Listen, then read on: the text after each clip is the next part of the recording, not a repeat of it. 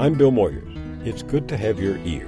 This week on Moyers and Company, Pulitzer Prize winning journalist Julia Angwin about how we've become a dragnet nation where mass surveillance rules journalists are the canary in the coal mine, right? We're the first ones to seriously feel the impact of total surveillance, which means we can't protect our sources. But what happens next? What happens next is we don't have very good stories and we're not good watchdogs for democracy. And that's a very worrisome situation. Thanks for joining us.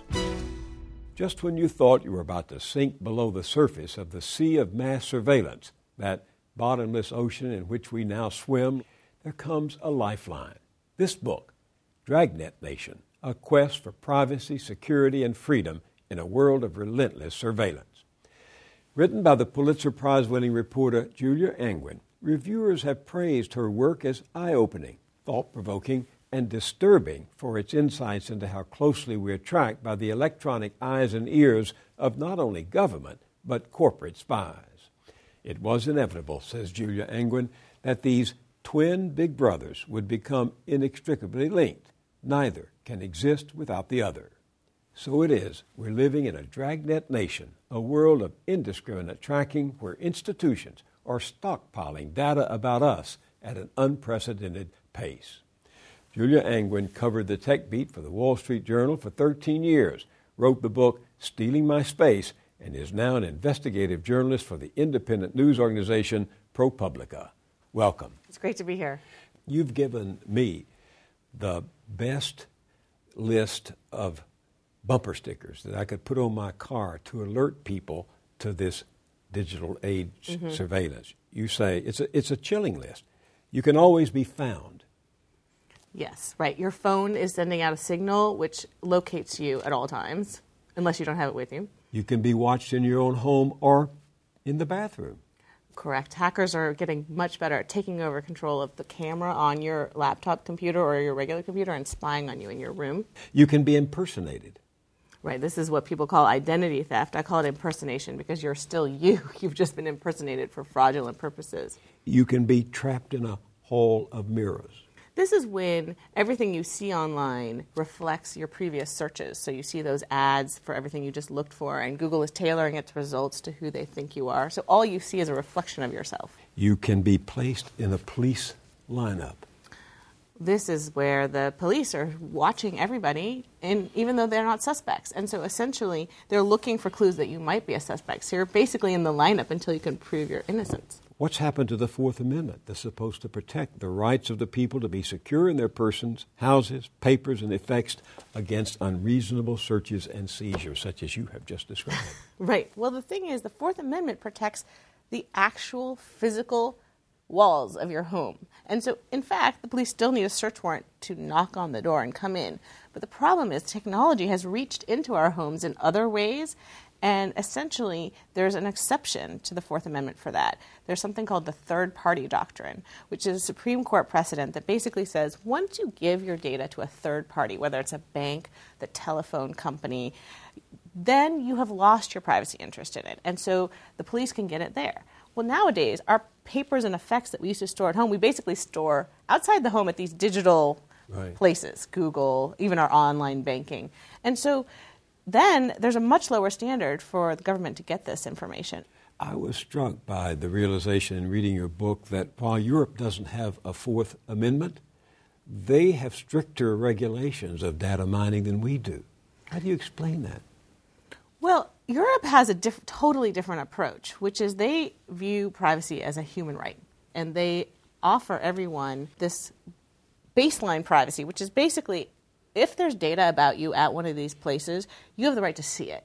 You have the right to correct it, and sometimes you have the right to delete it. And it also limits the company's desire to collect that data because then they have to pay the cost of giving access.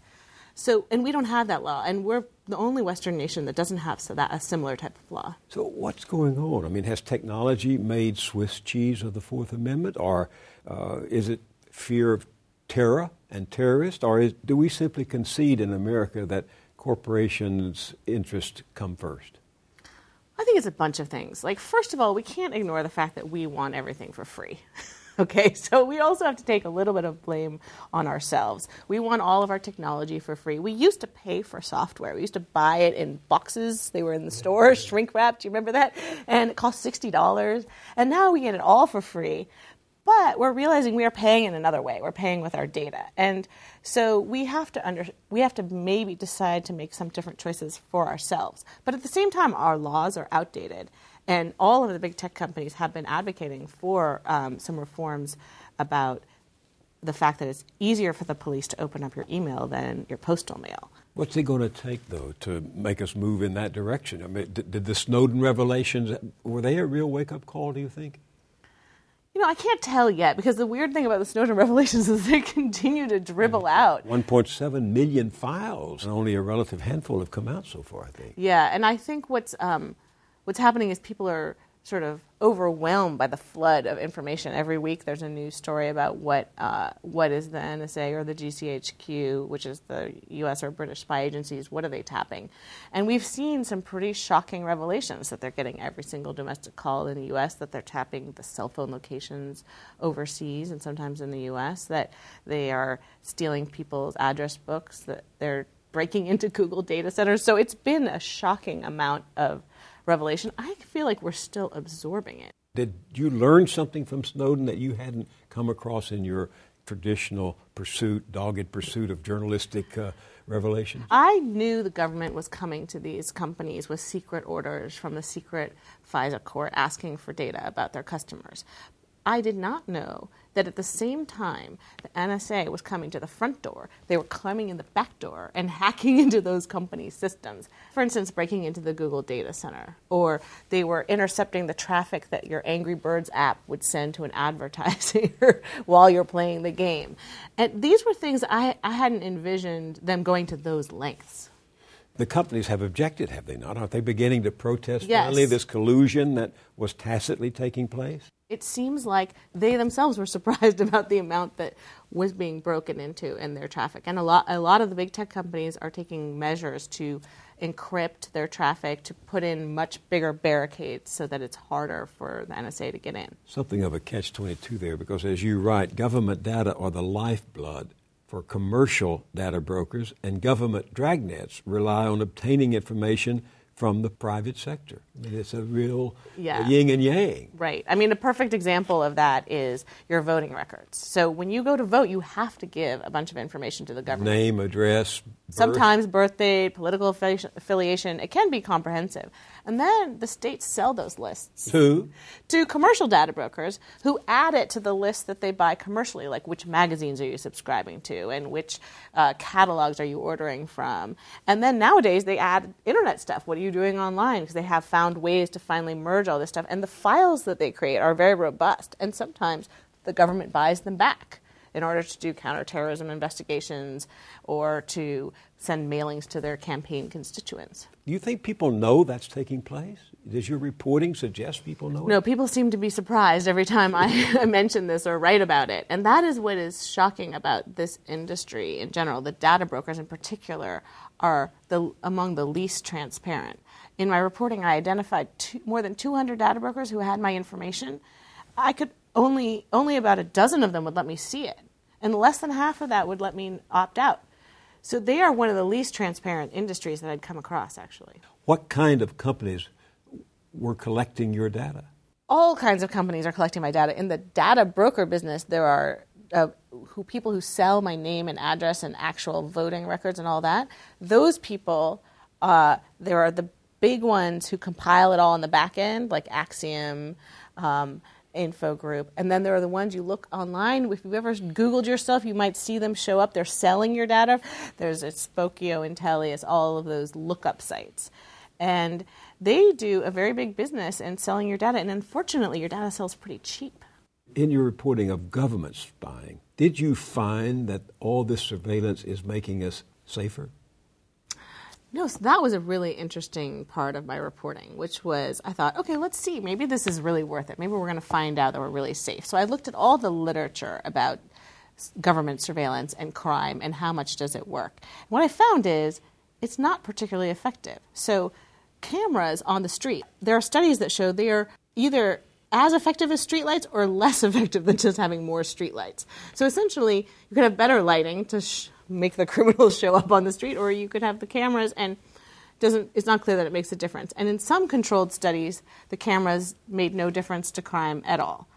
Then what I found is that when you move away from the street level policing to the counterterrorism policing, which is where they take these vast data sets and try to look for clues, that in fact the track record, track record is even worse, right? As we have seen, um, after the Snowden revelations came out, the National Security Agency tried to justify the mass collection of data by saying there were 54 different cases that had contributed to thwarting. But in fact, the case that they held up as the best example was one that was really just solved by legwork of FBI on the ground trailing a guy actually in a car, like in a very old school way.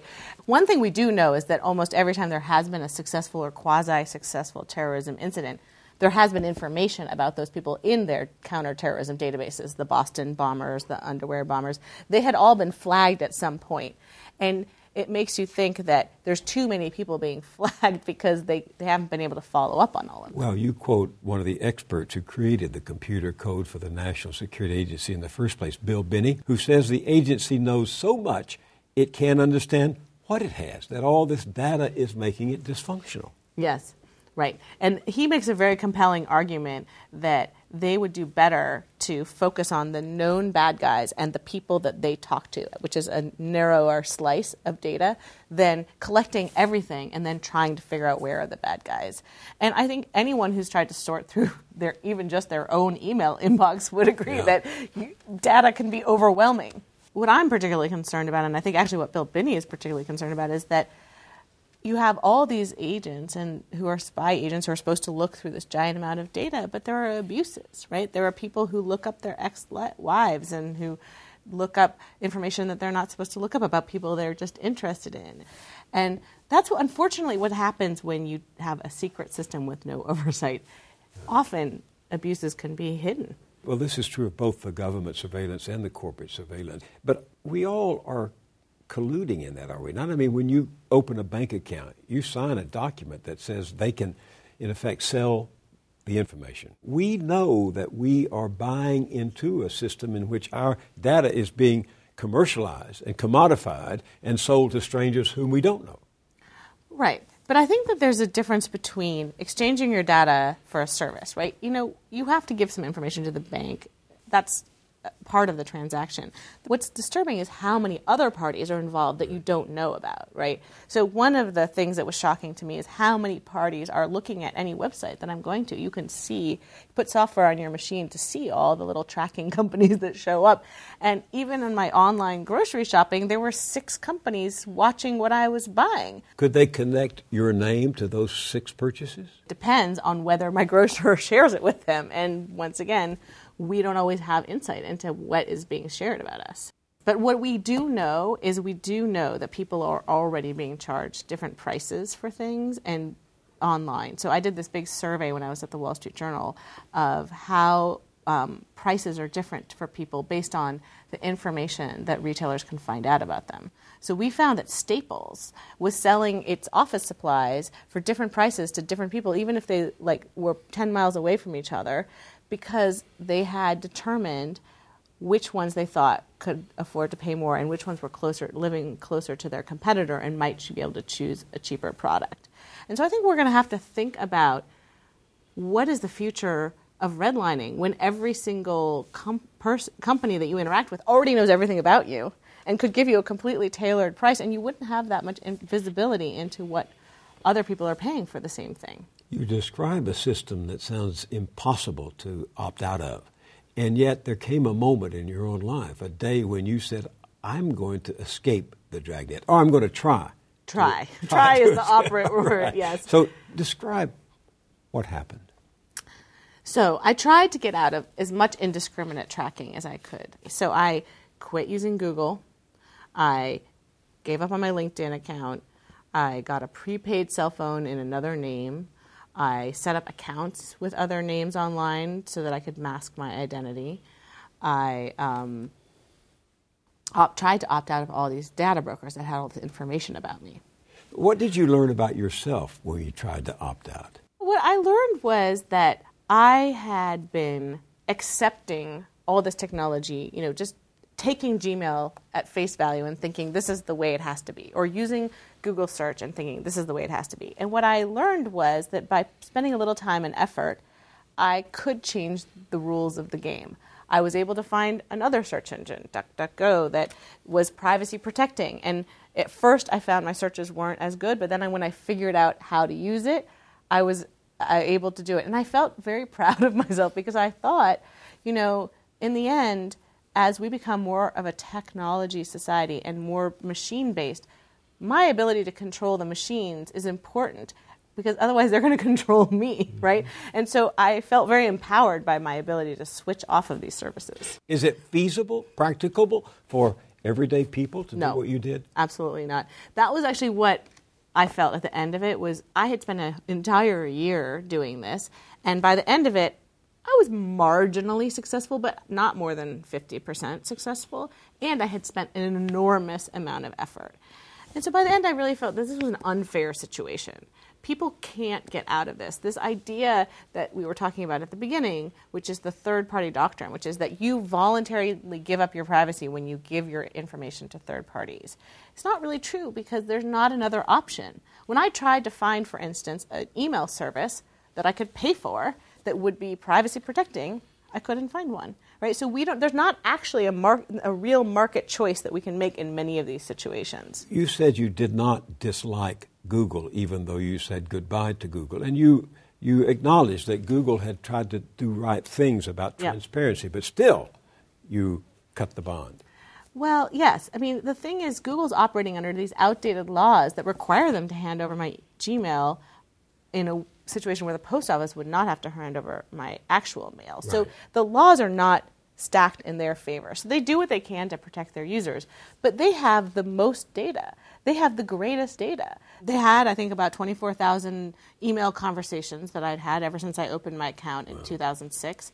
They also had stored every search I'd done, which was 26,000 a month. As a journalist, you're looking often for, for research into yeah, your story. This, right. This is my job. I sit there and so they know Google. what you're covering if they wanted to. Yes, right.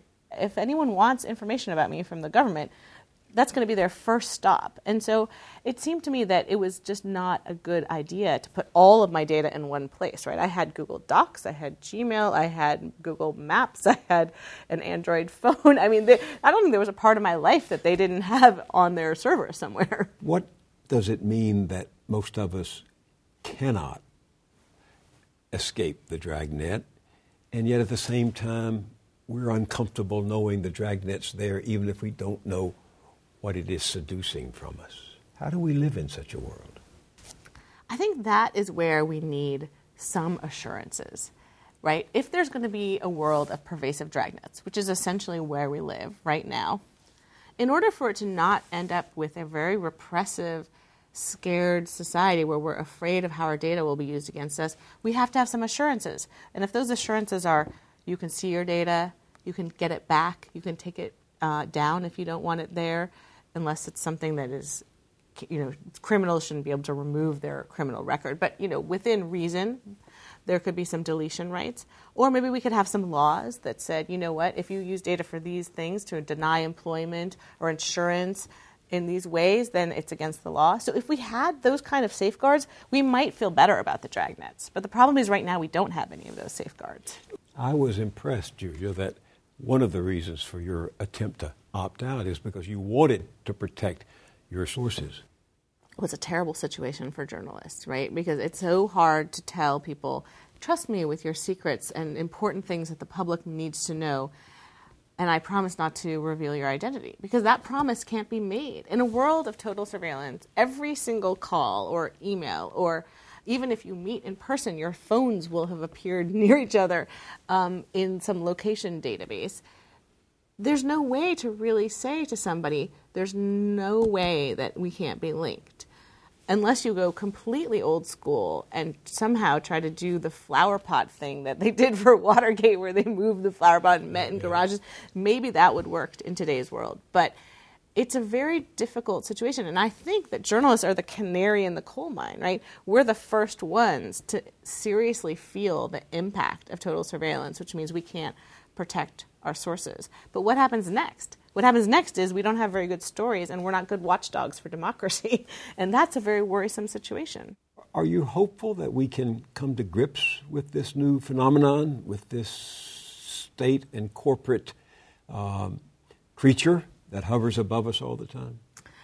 I am hopeful, and the reason is because I actually really love technology. I want all the benefits. I want my phone. I want I love the power of the internet to connect me with people and ideas from around the world. So I am possibly irrationally optimistic that I can keep all of that. I do think if we could minimize the risk and put some legal contours around it, which is maybe that you have some right to see your data, that you have some right to challenge it if it's used against you. Those kind of measures, I think, would provide me the assurances, and I think that's something we could achieve in this country. Before my viewers read your book, what's your advice for them? Change your passwords, okay? Change your password. the most common password is one two three four five six, and there's so much hacking going on out there right now that you're leaving yourself exposed. So if to do one thing in your life to protect your privacy, change it to something long, like 30 characters. Pick some words from the dictionary randomly, string them all together, and do that. What a world. I know.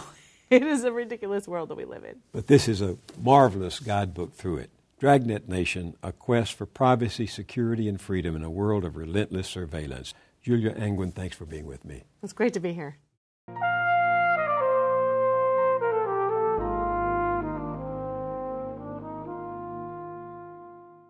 President Obama has asked his special advisor John Podesta to investigate the dangers of big data invading our privacy, and 68% of Americans say our current laws are too weak to help. So, more than a year ago, before any of us had even heard of Edward Snowden, the President proposed a Consumer Privacy Bill of Rights. Congress, of course, has done nothing. But you can. Go to our website, billmoyers.com, to find out more. I'll see you there, and I'll see you here next time. Moyers and Company is produced by Public Affairs Television. You can learn more about the team that collaborates to produce the series at billmoyers.com. Funding is provided by Anne Gumowitz, encouraging the renewal of democracy. Carnegie Corporation of New York, celebrating 100 years of philanthropy and committed to doing real and permanent good in the world. The Ford Foundation, working with visionaries on the front lines of social change worldwide the Herb Alpert Foundation, supporting organizations whose mission is to promote compassion and creativity in our society. The John D. and Catherine T. MacArthur Foundation, committed to building a more just, verdant, and peaceful world. More information at macfound.org. Park Foundation, dedicated to heightening public awareness of critical issues. The Kohlberg Foundation, Barbara G. Fleischman, and by our sole corporate sponsor, Mutual of America designing customized individual and group retirement products. That's why we're your retirement company.